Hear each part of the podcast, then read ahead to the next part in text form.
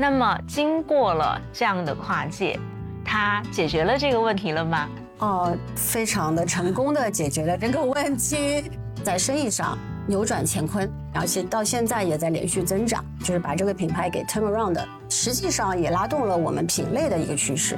它在底层，它其实是一种品牌思维，就是好像意料之外，但又是情理之中。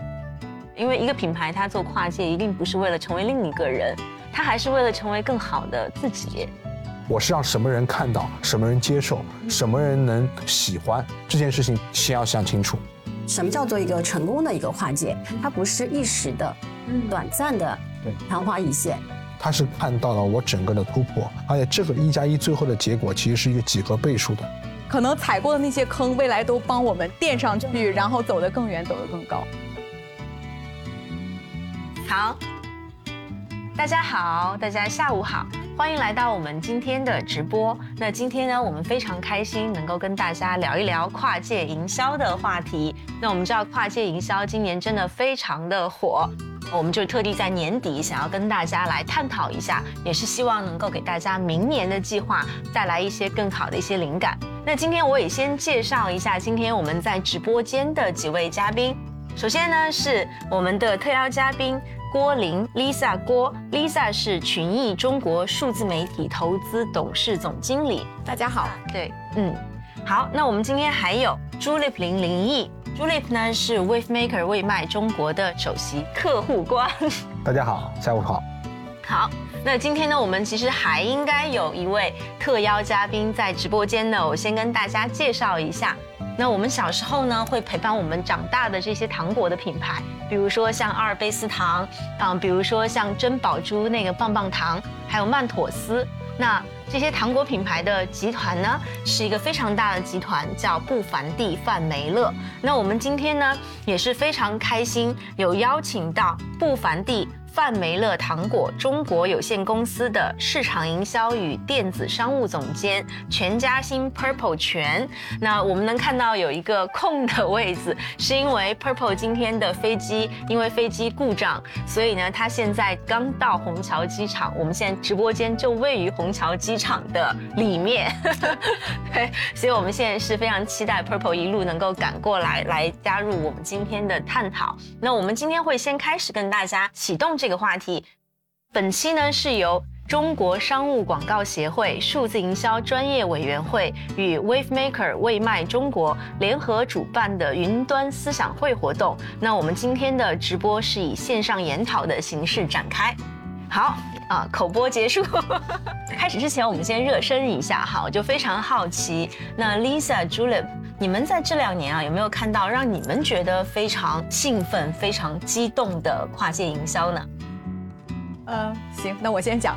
我觉得还是挺多的，特别是今年，就是大家应该都还记忆犹新的，就是这个瑞幸跟茅台的酱香拿铁。嗯，就是基本上在全民各个圈层啊，这个不管是年轻人啊，然后中老年的朋友啊，甚至很多小朋友，他也都知道这个事情。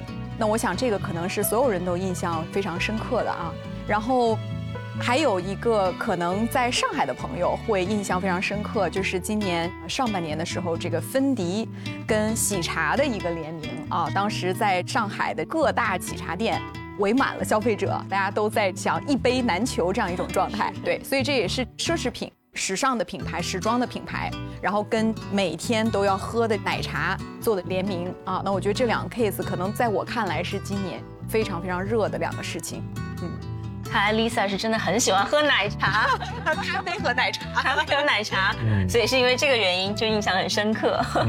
好，Julep 呢？其实我看到呢，联名和跨界也经过了很多时间发展。那对于我来讲呢，其实我看到很多的不同的品牌，他们是在有不同的尝试。过往的很多的时候，我们看到很多品牌其实是在于在人群上的一些互联，类似于像我们在前几年看到比较多的很多品牌和游戏类的一些合作。然后呢，一些电竞类的合作，比如说像我们之前看到的一些像 KPL、LPL，然后和一些品牌之间的合作。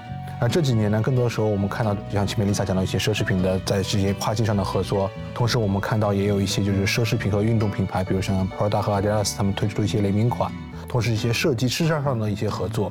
很多时候我们看到大家从创意本身，从产品本身，以往的联名更多是在品牌层面、branding 层面，现在更多时候大家已经深入到就是说我们在产品层面的合作，共同推出一些联合的产品，包括前面我们讲到的一些喜茶。然后甚至我们说的一些说的一些冰激凌，前面我们在已经来讲到茅台出的一些冰激凌，一些口味不同的一些尝试。那这种更多的时候呢，是一些互相的碰撞，在从 branding 层面往产品层面更多深层次的一些连接。那在未来，就是我们可以看到产品层面的本身，可能品牌之间的互相的一些渠道上的一些融合，可能也会更更来多多发生。是是，朱布里已经剧透了我们后面要聊的内容。我特别好奇啊，就朱莉，因为呃，本身朱莉在 Wave Maker 就是负责非常多元化业务的，那也推动了很多跨界。那你觉得对于你个人来说啊，就比较走到你心里的那个，有没有这样的跨界的例子？嗯，我觉得 Wave 本身 Wave Maker 其实在中国的我们的 agency 里面，我们就比较崇尚于突破和创新。包括数字化的一些研究，其实我们早在五年前，我们就开始在跨界这块有一定的投入和耕耘。我们的客户也愿意在这方面一些投资。我举三个不同品类的客户的例子。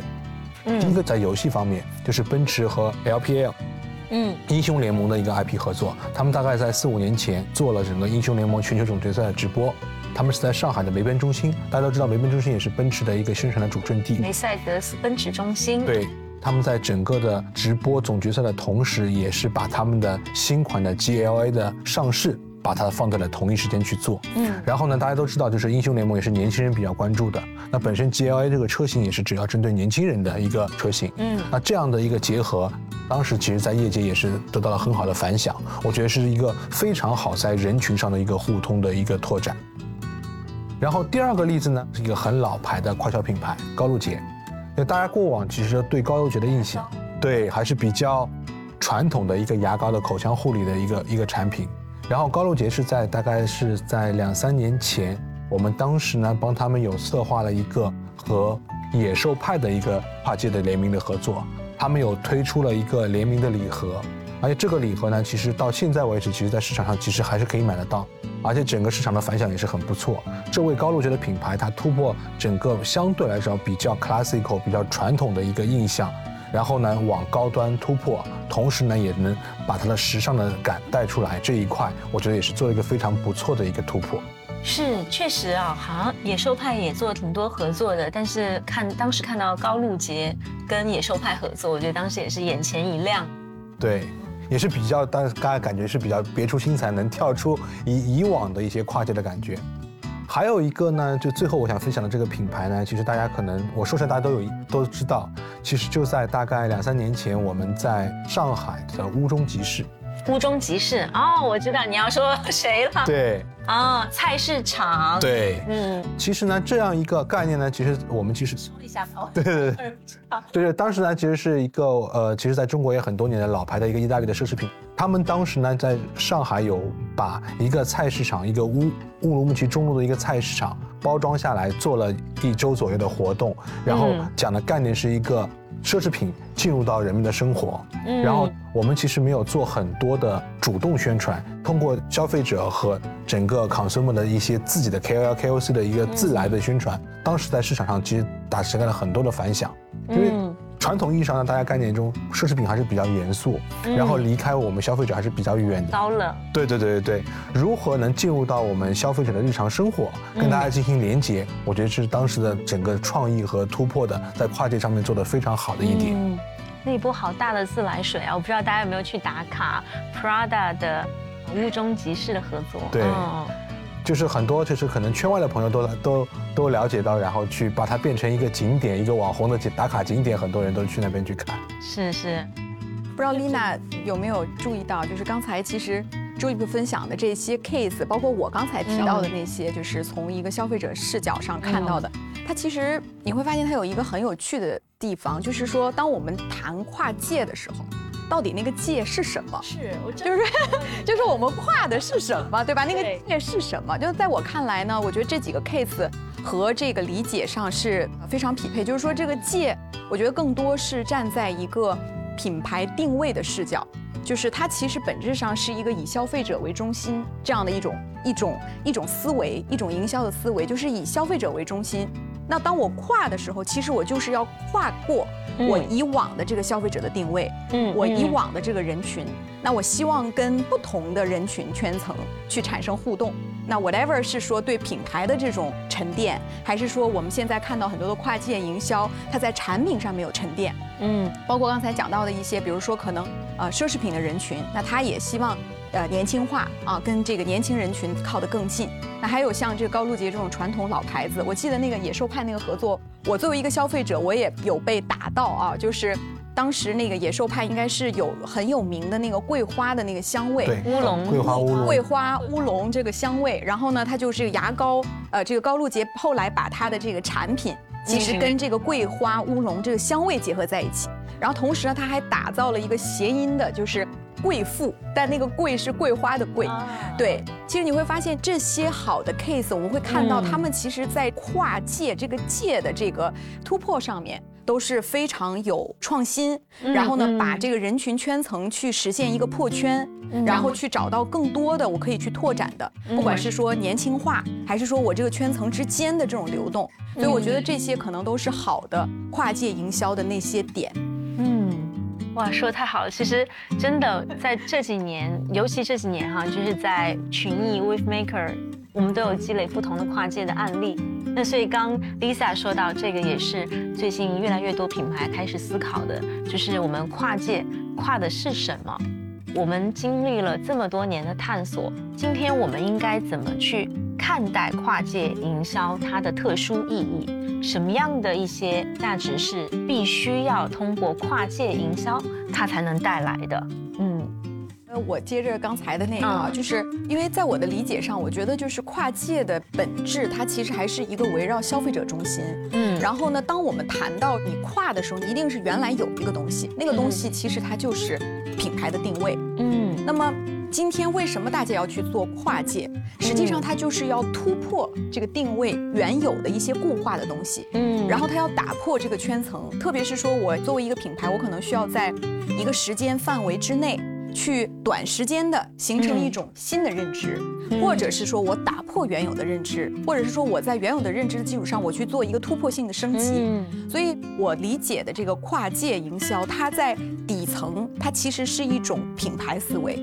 就是他还是说我站在一个我怎么样让我的品牌在更多的圈层当中形成这种不一样的认知啊，然后呢，作为一个消费者站在一个消费者角度，你看到了这些项目之后呢，你有一种就是好像意料之外，但又是情理之中，就好像我们总结的好好啊，对，就好像我们提到说这个，比如说我们集团的另外一个巧克力客户德芙，他今年也是做了一个很大的。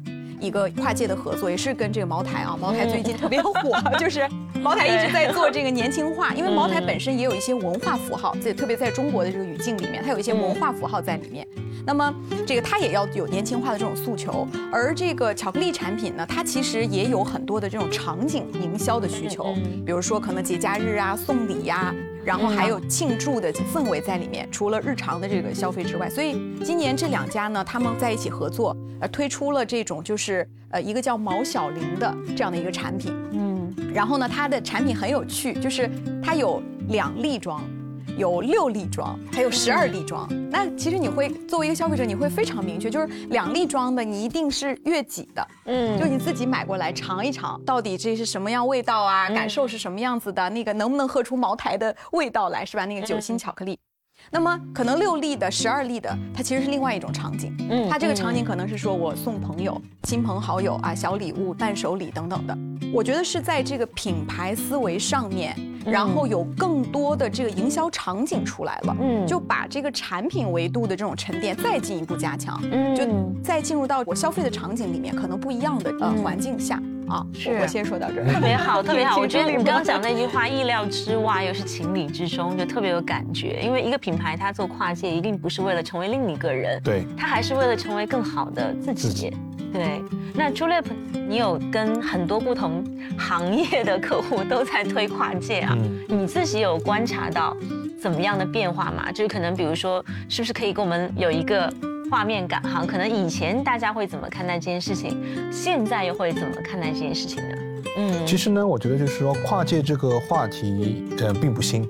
跨界本身呢，我觉得其实是在中国的市场营销发展大概三十年左右，各大品牌其实都目前面临了一个非常大的 challenge，就是怎么去做突破。嗯就是很多时候，就前面包括丽萨也讲到，就是说我们跨界主要是要跨什么这件事情很重要。那很多品牌为什么要去做跨界呢？他觉得在我常规的我的营销里面，每个品牌经过那么多时间的积淀，我有消费者的积淀，我有品牌认知的积淀，同时呢，也有我品牌的一个固化思维。嗯那很多其实有很多现在品牌都讲到我要做品牌突破。那品牌突破很多时候怎么去突破？是把以前的东西打破，是要去蕊库新的，还是要怎么去讲？所以跨界就应运而生，就是说可以帮助他们去做这方面的一些。完成以前既定的目标，可以这样理解。就是说要哦保持，比如说我要新的增长，从业务层面来讲，我要新的增长来自哪里？可以来自于新的消费者、新的市场、新的产品、新的新的品类等等等等这样子。现在我们回看，当时是比较简单粗暴的。我觉得就是说找个两个不同、差不多体量的品牌，我们在一起出一个撮合一下，做一个联名的 campaign 或者是联名的海报，我们就是跨界了。或者甚至说有一些可能说在某些节目中共同露出也是跨界。那那当时我们说当时是比较我们说跨，我们可以叫它跨界一点零，是比较1.0哦简单粗暴的，就是两个人站在一起就是跨界。好，我先卖个关子，你觉得现在是二点零还是三点零？我觉得现在呢，就是说，在二点零、三点零，我先不说，至少呢，请大家想清楚跨界要做哪几件事情。嗯首先一点就是说，我们要弄清楚自己的消费者之间的连接是什么。因为很多时候跨界跨出去的时候，是把自己的品牌形象放到市场上进行一个突破。嗯那我是让什么人看到，什么人接受，什么人能喜欢这件事情，品牌以前先想清楚。先要想清楚。很多时候在一点零阶段，大家其实更多说关注的是声量。嗯就是我们说一加一大于二，我们只是看声量在一起能不能大于二。嗯那很多时候声量大于二之后，后面 meaning for what 这个跨出去的东西有多少有用，短期的还是长期的，这个大家没有想的太多。嗯那第二点就是说，我们跨界除了品牌层面的跨界以外，我们在产品层面如何突破？嗯嗯。这个是我觉得以前可能更多是品牌传播上面哈，传播上面我们更多的把这个呃营销的体量做得更大。对嗯然后现在更多的时候呢，除了品牌声量以外，我们的产品本身也要跟上，然后产品本身的结合点也是非常需要我们去考虑的。嗯嗯那另外一点呢，我觉得是很多品牌会忽视的，就是说在整个传播过程中，两个品牌如何搭配，或者说跨界的两个东西的如何搭配，嗯这个是非常重要的。很多时候以往的跨界都是由一个品牌提出来，找到另外一个品牌合作，觉得还不错，我们就开始做了，有一个主意有一次。其实很多时候呢，既然我们要去讲跨界，更多的时候我们是要突破到我们整个产品端的打通。所以说，你说一点零、二点零、三点零，我觉得这个不是很重要，但至少目前大家都开始考虑这几点问题，就是蛮重要。明白。嗯，创新层面要去更好的一个结合，还有一个就是它的主副的位置其实不应该是这样的去看的，应该是两个都是非常主体的。对的。嗯嗯，好的。那还有一个你刚刚提到非常有意思啊，大家说到跨界会觉得它会有一个公式叫一加一大于二。你们觉得在现在我们到底如何期待从更好的跨界能够获得什么呢？嗯嗯，我觉得现在的跨界很多时候呢，品牌在跨界的本身其实就已经有自己的 set up 和设想。嗯因为以往的跨界呢，都是说我们看一个短期的 ROI，我们各自拿出多少钱，然后做了多少东西，生量上面有什么变化。那现在跨界呢，很多时候的产品，特别是在产品端，它会一直存在。嗯那就是说我突破了一个新的品类，SKU 其实能沉淀下来，像那天 Lisa 也在讲说，其实茅台跟瑞幸，我们现在还是能够看到它一直在卖。对的，嗯。就是可能我们讲的就是说中国版的 Irish Coffee，这嗯个感觉嗯就是这样就会出来了。是的，然后所以说这一块来讲呢，我觉得现在的一加一这件事情并不重要，二其实也不重要，嗯。甚至说我觉得其实对于很多品牌来讲，它是看到了我整个的突破，而且这个一加一最后的结果其实是一个几何倍数的，是几何倍数，而且啊。并不是我们简单说我们的 ROI 是说我投一块钱，我就能拿回多少钱，因为嗯。一旦你开拓了这个品类，进入了这个阶段，然后这个就是以前你没有的，嗯这个里面的整个的回报是非对于品牌来讲是非常可观的，而且呢，嗯它不像只是做营销层面，就是它直接能进入到产品层面，进入到市场层面，嗯这个是我觉得是非常不一样的突破。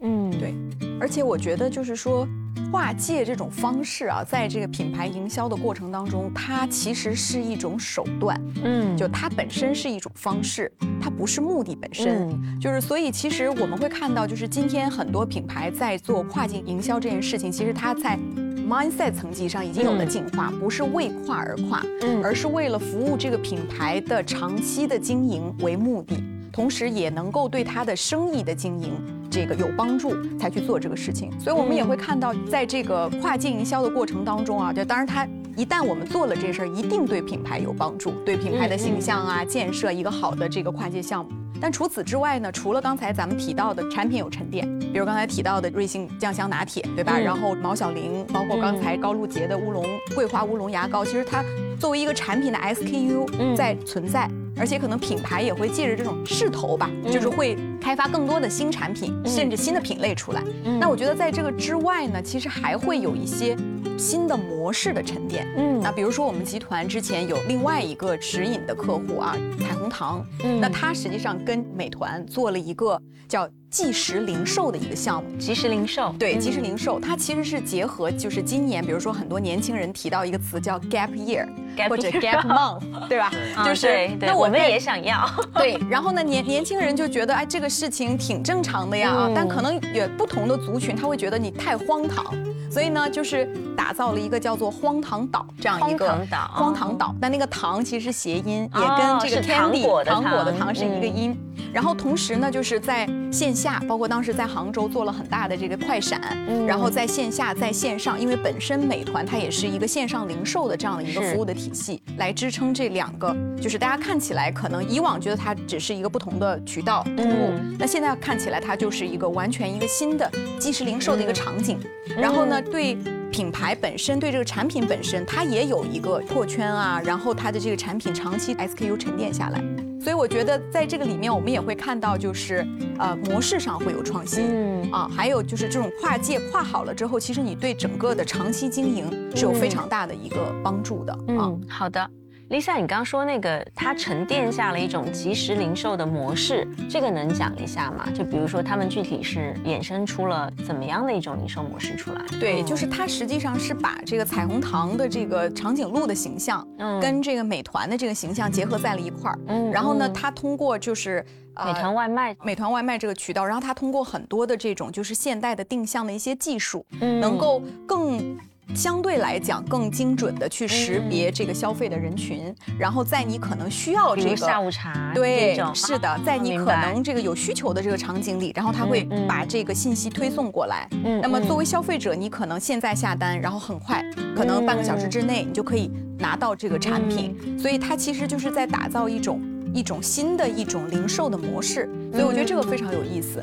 那另外一个，呃我们以往可能做跨界，像刚刚朱莉普提到，就是可能在品牌声量上有一波巨大的势能，然后基本上就结束了。嗯那现在呢，因为数据啊、技术的发展，大量的这种跨界产生的你的新的消费人群，实际上它是可以被沉淀下来的。嗯我们通过很多的这个数据技术的手段，可以把这些这些消费人群的数据变成我品牌的私域的数据。嗯啊，这里我也特别想分分享一个案例，就是也是我们集团另外一个，它是一个航空公司，就是汉莎。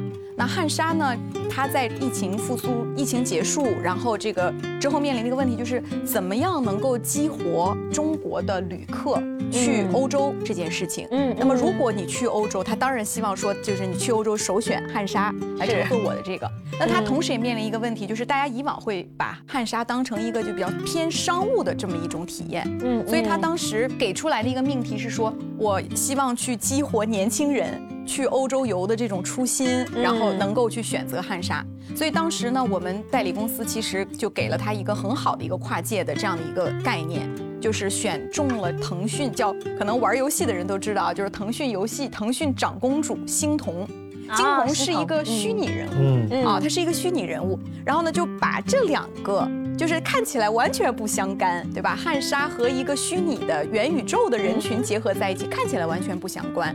但是实际上呢，这个星童背后是年轻人，嗯是二次元文化，是啊，是很多这种就是新的技术，这个 AR、VR 很多的技术可以去充分的展示汉莎的这种旅行的体验。嗯嗯啊，并且他们当时做了一个通过星童乘着汉莎去欧洲游，然后做了一系列的 vlog。嗯，所以基本上这个事情。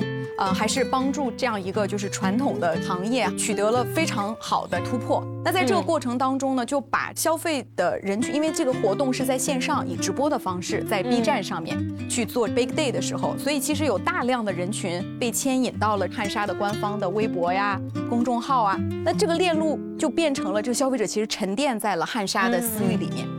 所以我觉得这个也是我们看到，就是今天数字技术驱动下。我们通过跨界，其实还能够帮助品牌去积累更多的用户资产啊，可以可以有更多的这个应用的场景。好的，谢谢 Lisa 跟我们分享了更多的一个维度的案例。哇，今天非常开心，我们欢迎 Purple，终于到了，对，太不容易。好，对我们刚刚有跟大家说，因为今天航班有遇到故障，所以 Purple 也是刚刚到机场，然后我们今天的直播间就在机场里面。那我跟大家再介绍一下 Purple。Purple 是不凡地范美乐糖果中国有限公司市场营销和电子商务总监全嘉兴 Purple 全，大家好，好跟大家介绍，其实不凡地范美乐的下面是由我们。陪伴所有人长大的糖果品牌的，对啊，有阿尔卑斯糖，还有珍宝珠棒棒糖，还有曼妥思，所以在不凡地范美乐呢，他们也是在做非常多的跨界，因为糖果无论是包装产品还是传播，都是有非常多想象力的，所以呢，我们就。也请 Purple 跟我们分享一下。那 Purple，你觉得一路走来，你希望跟大家介绍 PVM 走过的这样的跨界的路是怎么样？啊，嗯，呃，是这样的，就是我是在二零一九年从国外外派回到中国的，然后当时看到国内的一个是国潮，还有一个就是跨界，是非常的火热。那很可惜呢，我们这么好的这个四大品牌呢，当时没有做过任何的跨界，所以我们的整个跨界的历程就是从二零一九年开始的。嗯啊，那阿尔卑斯品牌大家应该是耳熟能详的，那它是很早就进入中国的。嗯，呃，那个时候呢，我记得茶饮是非常的 on the trend 的。啊，所以我们第一个合作就是二零一九年阿尔卑斯和乐乐茶的一个跨界的合作，因为两个都是好吃的东西。是。然后我记得我到现场的时候，我听到消费者啊，就是九零后在说，哇，这真的是神仙组合，就是两个我很爱的东西，一个是以前的童年回忆，一个是现在的一个时尚趋势，结合在了一起。然后我们当时跟他们合作，有创造我们的那个焦糖味的很好喝的一个特饮，还有三款水果冰激凌。那个味道非常好，对。它是阿尔卑斯糖直接跟乐乐茶做了一个新的产品，是吧？对，就是拿我们的著名的原味焦糖口味的硬糖的糖碎，还有我们的原料里面的一些啊 秘密的配方，加到加到了这个呃饮料里面，然后冰淇淋也是的，有我们的果味的这个原料，还有我们的软糖加在这个啊冰淇淋里面，所以它的那个质感是非常好。当时的这一次合作呢，就是给我们开启了一个新的一个篇章，然后也是带给我们品牌一个很好的一个换新的一个啊历程的开始。那自这个成功的案例之后呢，我们二零年又有曼妥思和海贼王 IP 的一个强强联手。其实这个就是两个都是八零后九零后的一个回忆杀，exactly 对，真的。呃，对，然后这波回忆杀就唤起了所有人对于这个海贼王和曼托斯品牌的一个好感，啊，那当时也是带给我们很大的一个成效。然后接下来呢，就是我们就开始如火如荼的开展了很多的一个跨界，嗯，就包括呃有很多的二次元的，然后甚至是网红的表情包，有一些虚拟的网络形象，嗯，啊，还有就是爆款的游戏，啊，比如说像最近合作的一款叫蛋仔派对。啊，这样的就是我我们开始啊全面开花，有很广泛的在四大品牌的各种 IP 的一个合作。嗯嗯，好的。包括到之前我们刚好在聊到这几年品牌方也好，这个行业也好，对跨界这件事情思考了很多。那可能也不光是以往只是品牌层面的联名了，现在比如说产品 SKU 像乐乐茶这个案例，再包括像渠道的一些共创、渠道的模式的共创，嗯，还有一些其他的那。我们很想知道，那在 PVM 啊，尝试了这么多，像你刚刚说游戏啊，也思考了这么多，你们现在会怎么看待跨界这件事情？就是一个是说，可能什么样的一些价值只能通过跨界来带来，还有在你们内部希望通过跨界营销能够带来怎样的宽度和深度的一个结果呢？嗯，主持人这个问题其实非常好的。我一直跟团队说，虽然跨界是很 on trend 的，但是我们不要为做而做。嗯，啊，就是首先还是要回归到我们营销的本质，就是我们啊每一次这个营销的目的是什么。另外就是呃说回怎么做这个跨界，我觉得很重要的是说我们是一个强强联手。就是比如说阿尔卑斯这样一个品牌，我们已经是在全国是百分百的一个知名度的品牌。那我们跟啊另外一个很强的 I Z 一个 I P 或品牌合作的这个目的是什么？那第一就是说带来一个新的新鲜度啊，就是刚刚说的一个品牌换新的一个部分。第二个就是说，我们可能是品牌的知名度很强，但是我们的渗透率还没有达到百分之百。嗯，呃，所以就是我们是要寻求一个跟我们的这个用户群。有关联性，但是又有一定的差异性，然后我们可以进行一个强强联手，进行一个用户的一个互换，就是互相增加彼此的一个渗透率。因为大家知道嘛，这个人口的增长，呃，现在是负增长了啊。然后像我们糖果的主要的受众，孩子的出生率也开始大幅的下降。所以的话，我们寻求的是这样一种强强强联手、双赢的这样的一个局面。用户的一个突破，对对对对，还有一个用户的数量的突破，以及用户的体验的突破。因为只靠我们阿尔卑斯，只靠我们曼妥思糖果品牌，可能达不到那个非常丰富的那个层次。所以我们会寻求和其他的一些可能是一些意料之外的一些品类去跟它进行一些合作。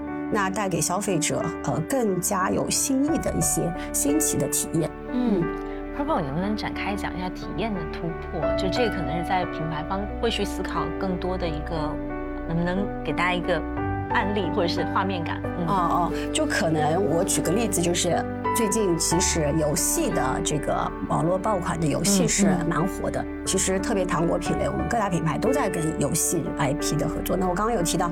我们就是最近刚刚和蛋仔派对这个非常火的游戏有合作。那这个合作我们是怎么合作呢？啊，就是第一呢，就是我们在它的游戏里面植入了我们的一个阿尔卑斯的双响棒的一个场景。然后呢，其实这个合作的神仙之处就是在于说，蛋仔如果大家熟悉的话，它的这个主要的角色的形象。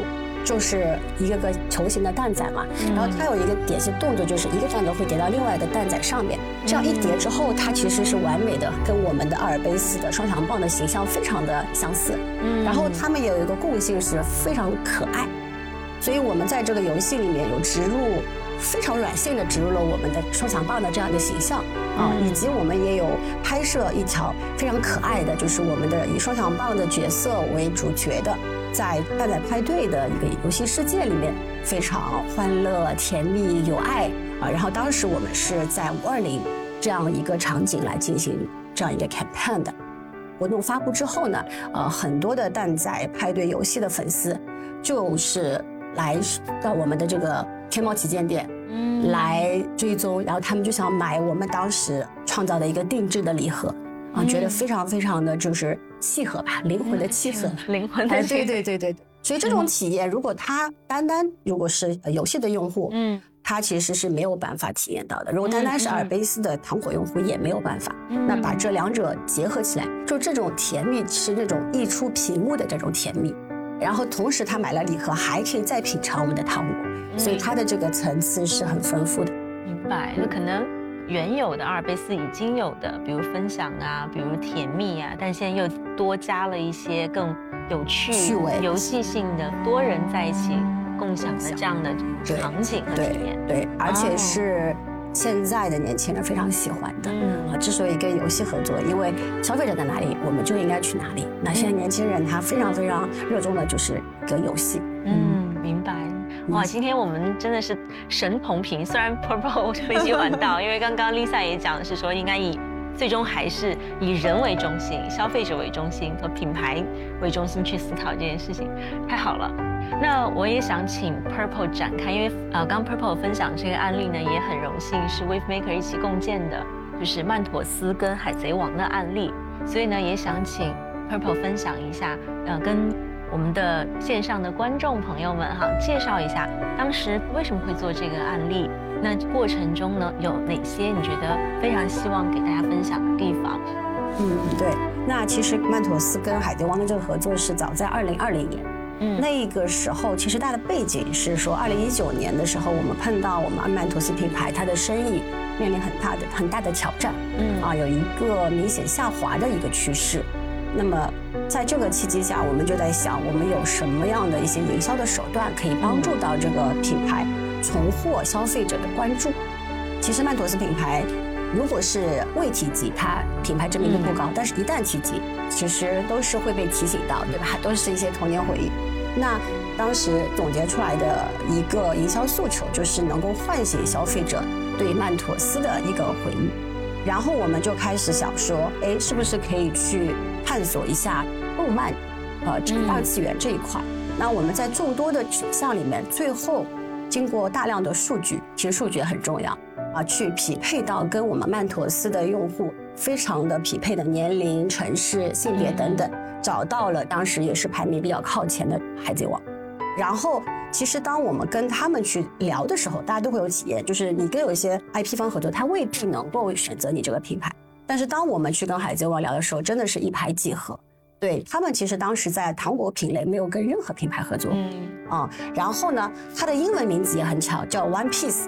啊，就是，然后就是，然后我们曼妥思的一个核心就是一粒我们的那个曼妥思的脆皮夹心糖，所以就 one piece of Mentos。对，就真的，我当时也没有想到，可能观众们也没有想到，其实海贼王的英文名叫 One Piece。啊，对，很多人不知道，对，很意外。对对对。然后呢，我们做了这样一个很好的匹配之后，发现非常契合，双方也是一个很好的一个合作精神，那我们就开始了。然后呢，其实糖果它是一个冲动性的品。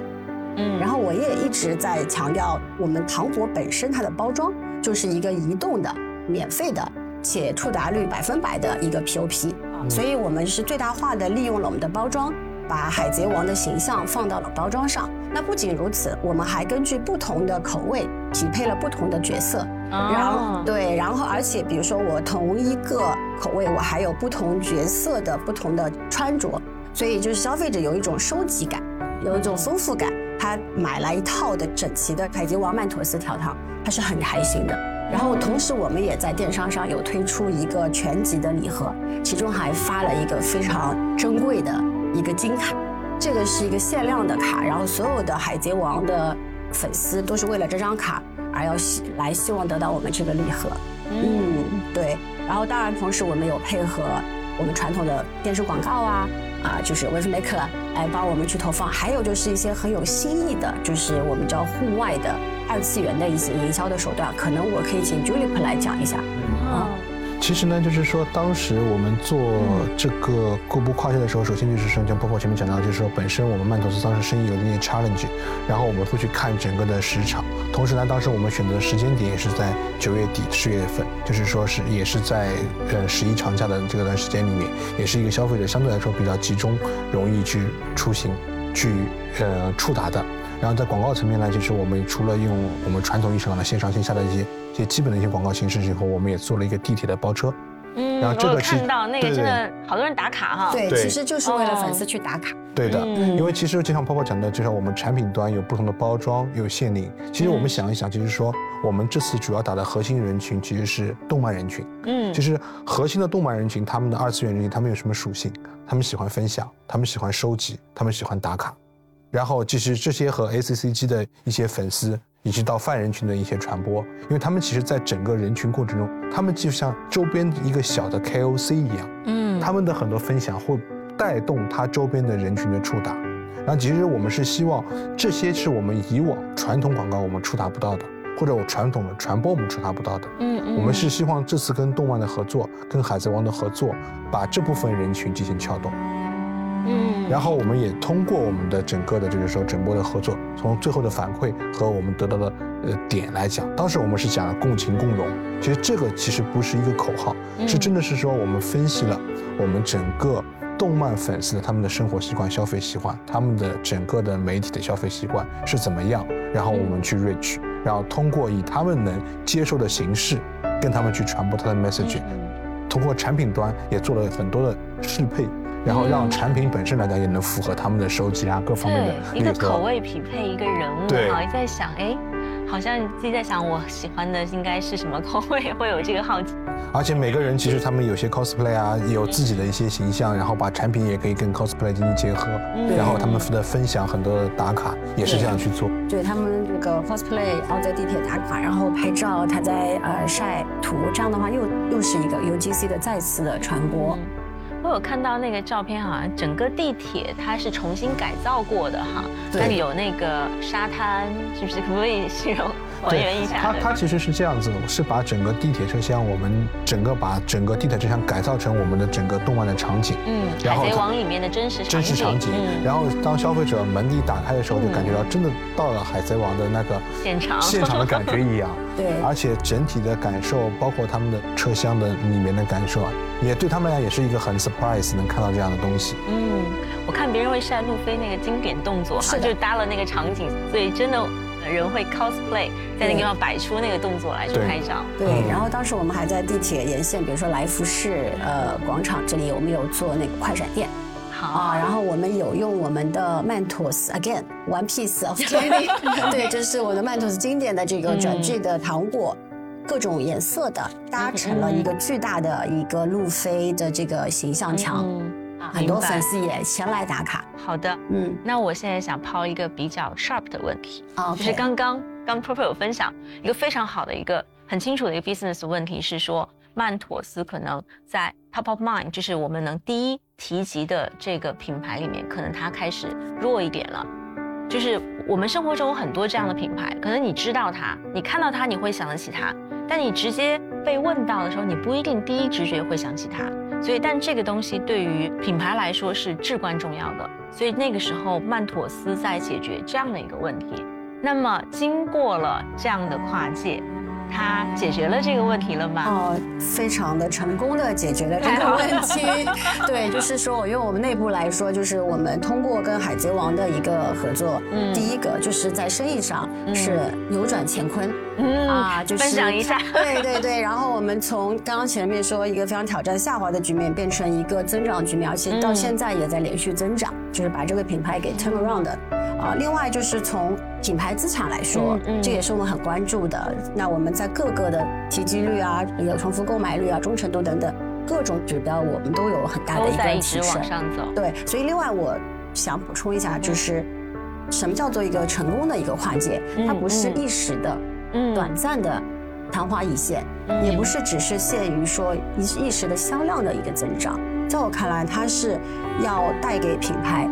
本身有一定的资产的提升，啊，有一定的价值的一个放大，嗯，这个才是真正成功的一个跨界的合作。嗯，哇，补充太好了，turnaround 这个词真的很重，但是你觉得是用的真的是很对，对不对？这个，对。那我也想不到当时这个能够带来连续两年的一个，就是二一年，对，连续二零二零二一两连续两两年的一个增长势呢，对，非常成功，而且它有一个很大的优点哦，嗯，性价比高。我们用这样一个头部的 IP 呃二次元 IP 拉动了整个品牌，而且实际上也拉动了我们品类的一个趋势。在曼妥思这个成功的 campaign 之后，我注意到我们的糖果品类里面越来越多的大品牌也在跟类似这样的一些跨界的方式。对对，尤其是动漫的合作挺多的。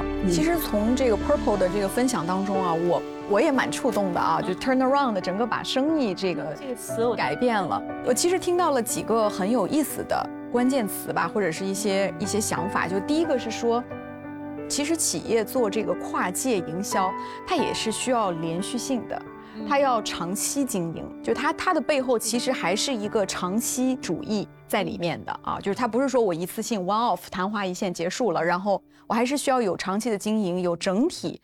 就是这个要解决的这个问题，然后持续性的去以小博大也好，还是怎么样也好，就是它有一个连续性在里面。然后第二个呢，我刚才听到，我觉得体会很深的就是卷。把消费者给卷起来，就是这个卷是一个 positive 的卷啊，就是 evolve 他们。你不管是说产品包装的设计啊，然后你去这个呃这个地铁站能看到啊，有互动啊，收集卡片啊，就是在这个一旦你立项了，对吧？决定做这件事情了，那我在所有的环节当中，实际上是要把消费者体验最大化的把它纳入进来，然后让消费者就跟你一起去共建这个体验。然后其实那它自然就会形成口碑，形成传播。然后第三个，我我我觉得就听下来很有意思的地方是说，跨界营销这个项目做起来了之后，很大的一个成功的要素，在我看来，可能就是说通过好的传播渠道、全域式的传播的方式，把它传播放大出去。啊，这个里面有媒体渠道的传播的巨大的价值在里面。就一个好的内容，你要有找到好的通道，把它传递出去，它的效应才会最大。啊，所以就是连续性。然后把消费者卷入进来，然后还有一个就是这个放大，嗯，好的好的，哇，我就真觉得一个小时直播特别的短，真的太太不够了，我们这应该能开一个下午，对，但时间原因，我们还是呃，因为有收到线上的问题，可以，对，那我们还是想要让大家有一个比较策略性的总结，这样听众能够有一个 take away 能够带走。那你们觉得在企业里面？去推动跨界合作，会遇到哪些坑、哪些难题？那我们应该怎么做来去保证这个跨界是成功的？能不能大家就分享一下？然后我们一会儿会还是想要回答一些线上的问题。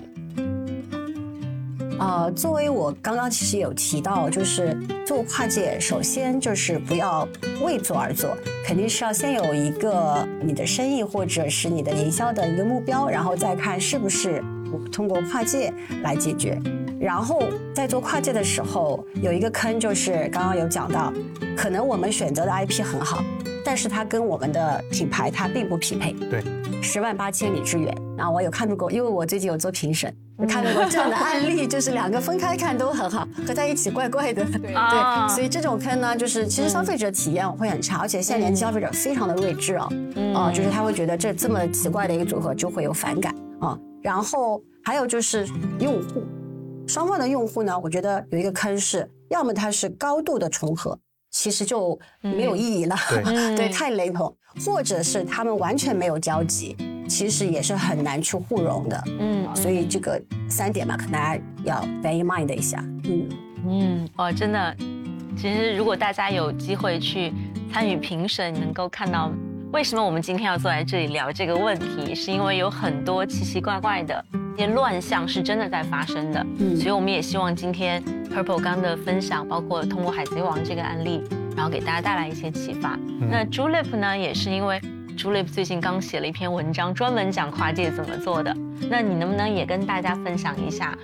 如果是小白，他可能我要知道一二三怎么就做对了呢？其实我觉得跨界呢，大家不用把它想太复杂。虽然我们讲那么多，其实它还是营销的本质。其实基本上呢，我们跨界也是要回答几个我们说的 W 和 How 的问题。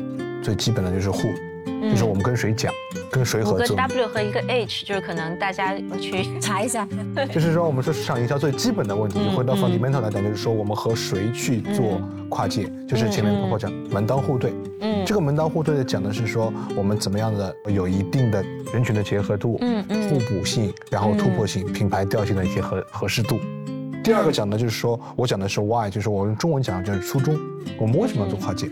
其实我觉得在跨界过程中，一方太需要，另一方这种其实并不合适，双方应该能在中间都有自己的具体需求。嗯，对对对对对，这种感觉就是有点像相互对两情相悦。对对对对，怎么听上去不太像跨界营销？然后第三个呢，就是我们是用什么样的营销的一个基础，就是我们说 what，就是什么样的基础基调进行合作，这个也很重要。然后用什么样的切入点调性。另外呢，我现在发现很多跨界中最难的点是 why，其实是一个契机。嗯，我们在什么时间节点两个品牌进行合作，其实非常关键。很多时候呢，很多品牌之间我们觉得都很好，但是这个点时间点不对，就是你在不同的不对的时间点遇到了对的人，其实也不是一个又回来了。对对对对，完满的结果。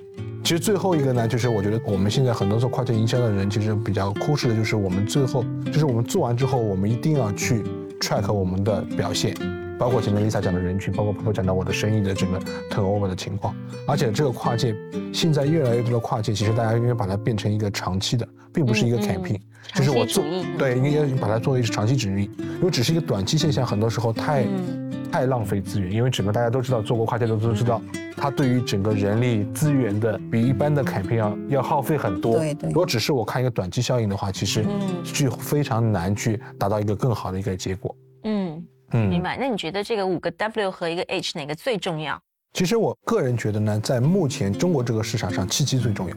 契机，嗯对因为你不缺对的，非常优秀的，对。可以跨的。对，可对，以因为现在像刚开始有跨界，嗯。大家对对跨界这件事情本身其实不是那么 open。就是嗯。就像婆婆刚回来的时候，我说我们品牌那么多年没有做过跨界，现在大部分品牌其实都知道跨界好嗯。都愿意做。但是现在很多时候反而是说，因为大家太想做，很多时候我们看到很多像婆婆讲的，为了做而做的跨界，嗯。那这种其实就反而对品牌来讲没有好的帮助，同时又消耗资源。嗯嗯，所以 Julie 觉得可能现在时机是比以前更重要，需要去考虑的。嗯，Lisa，我觉得就是跨界，它其实不是一个必须，它其实是品牌的一种选择。嗯因为就像我前不要为了面提到的，跨而跨，对，就是它嗯它其实还是要解决一个特定的一个营销的命题嗯或者一个问题，那它它是你的这个众多选项当中的一种选择。对。嗯。但一旦你选择了它，嗯。那么你其实要把它当成一个抓手，就通过我对整个项目的运营啊、策划呀、执行啊、落地啊，我觉得就是要注意，嗯。呃，我们品牌资产的沉淀，这个是最、嗯。最直接、最第一层级，嗯还有这个产品啊、嗯新的产品、新的品类的沉淀，还有我们用户的沉淀。啊，我们新的生意模式的沉淀，因为跨界呢，它它还是存在一定的不确定性啊。刚才朱莉普讲的这个天时地利人和，我也特别认同啊，就是什么都挺好，但最后没成，它肯定是哪儿不是很对。嗯对企业来讲，它还是有一定的不确定性，那么它就可能有一定的风险，它就有可能不成功。嗯，那么，我觉得站在这个品牌或者企业的角度，它要允许有这样的一种机制存在，就是跨界是一个非常典型的，它可能要去试错的一种机制，所以这种机制上的沉淀，这个东西。非常重要，它可能比一次的 campaign 的成功更加重要啊！嗯有我们经常讲说，失败是成功之母，就是不断的摸索，可能踩过的那些坑，未来都帮我们垫上去，然后走得更嗯远，走得更高。对，特别有感觉。如果没有任何的容错度，其实真正跨出来的东西也会很平庸。对，所以我们还是要有这样的一个容错机制，特别好。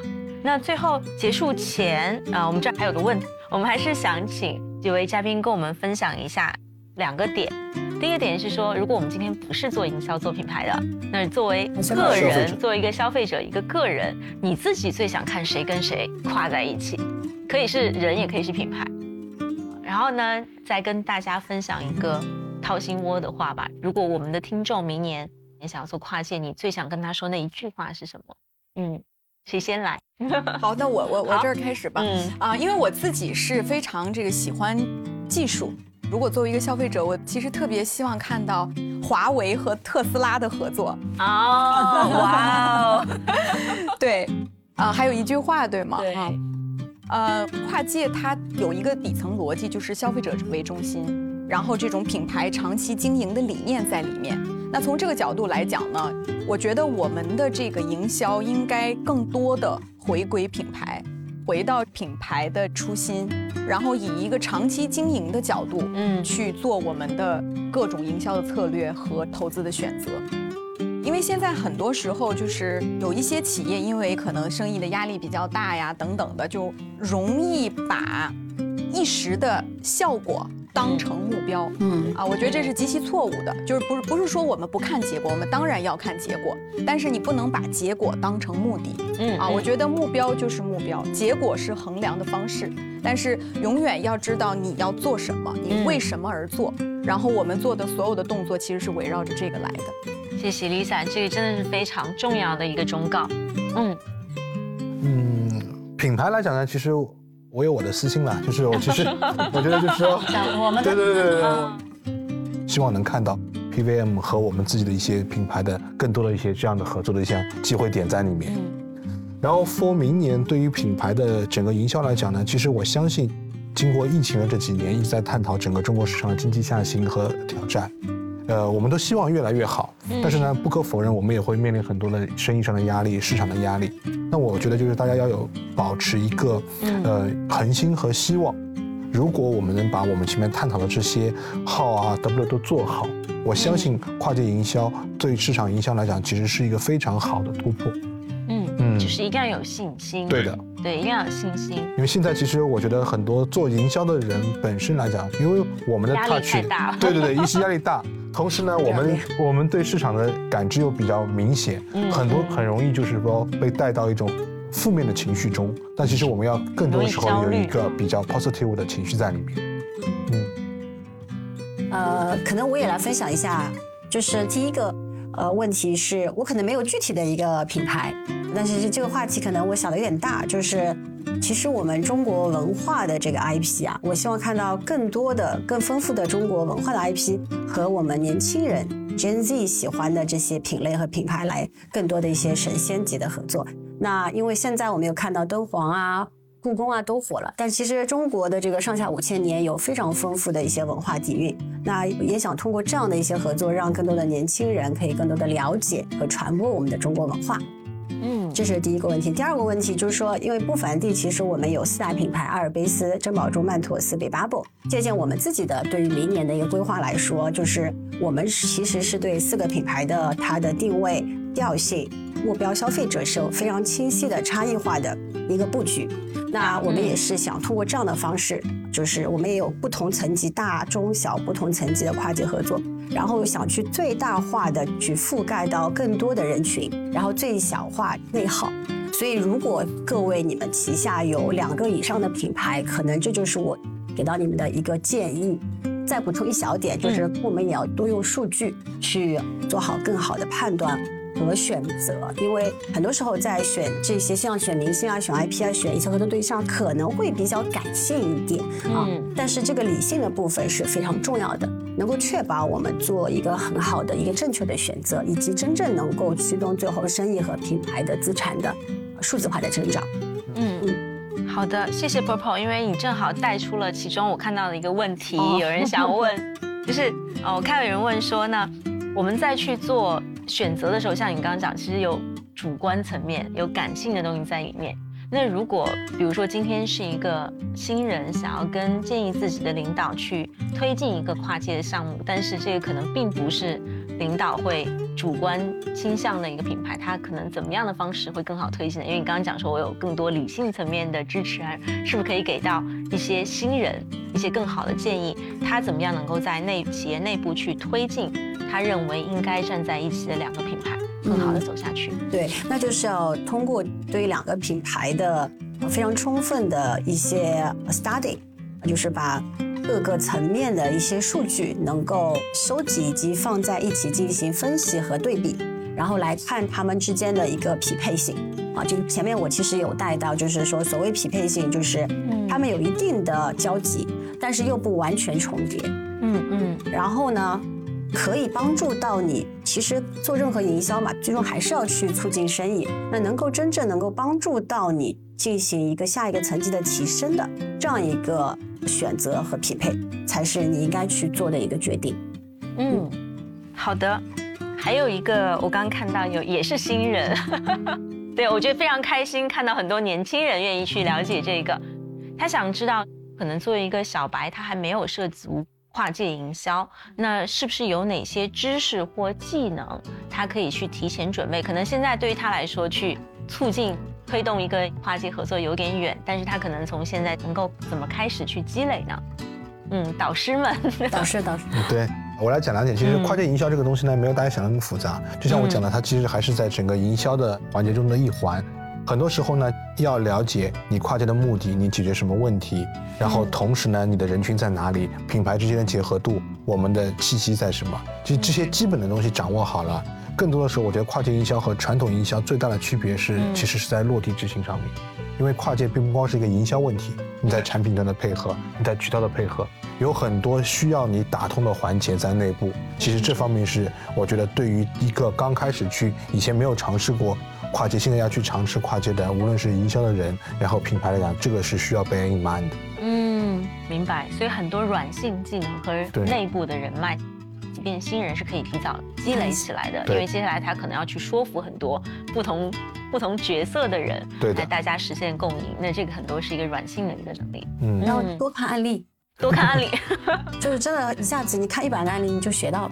对。好的，好的，好的。啊、还有一个，嗯，没事，还有一个问题，我看到可能帮我们打个广告哈，如何联系我们？要跟我们合作。对对对，请关注 Wave Maker 公众号。那我们今天我看到有一些问题啊，就是有很多，但是我们今天时间真的就要到尾声了。这个直播是有回放的，所以大家可以在数字广告市场，就你们现在看直播的这个公众号是能够看到回放的。那也是今天非常感谢各位嘉宾的参与，尤其呢在中间刚下飞机一刻没有停就奔到我们直播间的 Purple，对，所以我们今天非常开心。那我也做一个结尾哈，我们今天的今天的内容呢，大家可以看到回放，同时我们也会为大家做好总结，会有文章，会有播客来继续上线到数字营销市场和 Wave Maker 的公众号，所以大家在后面呢也可以。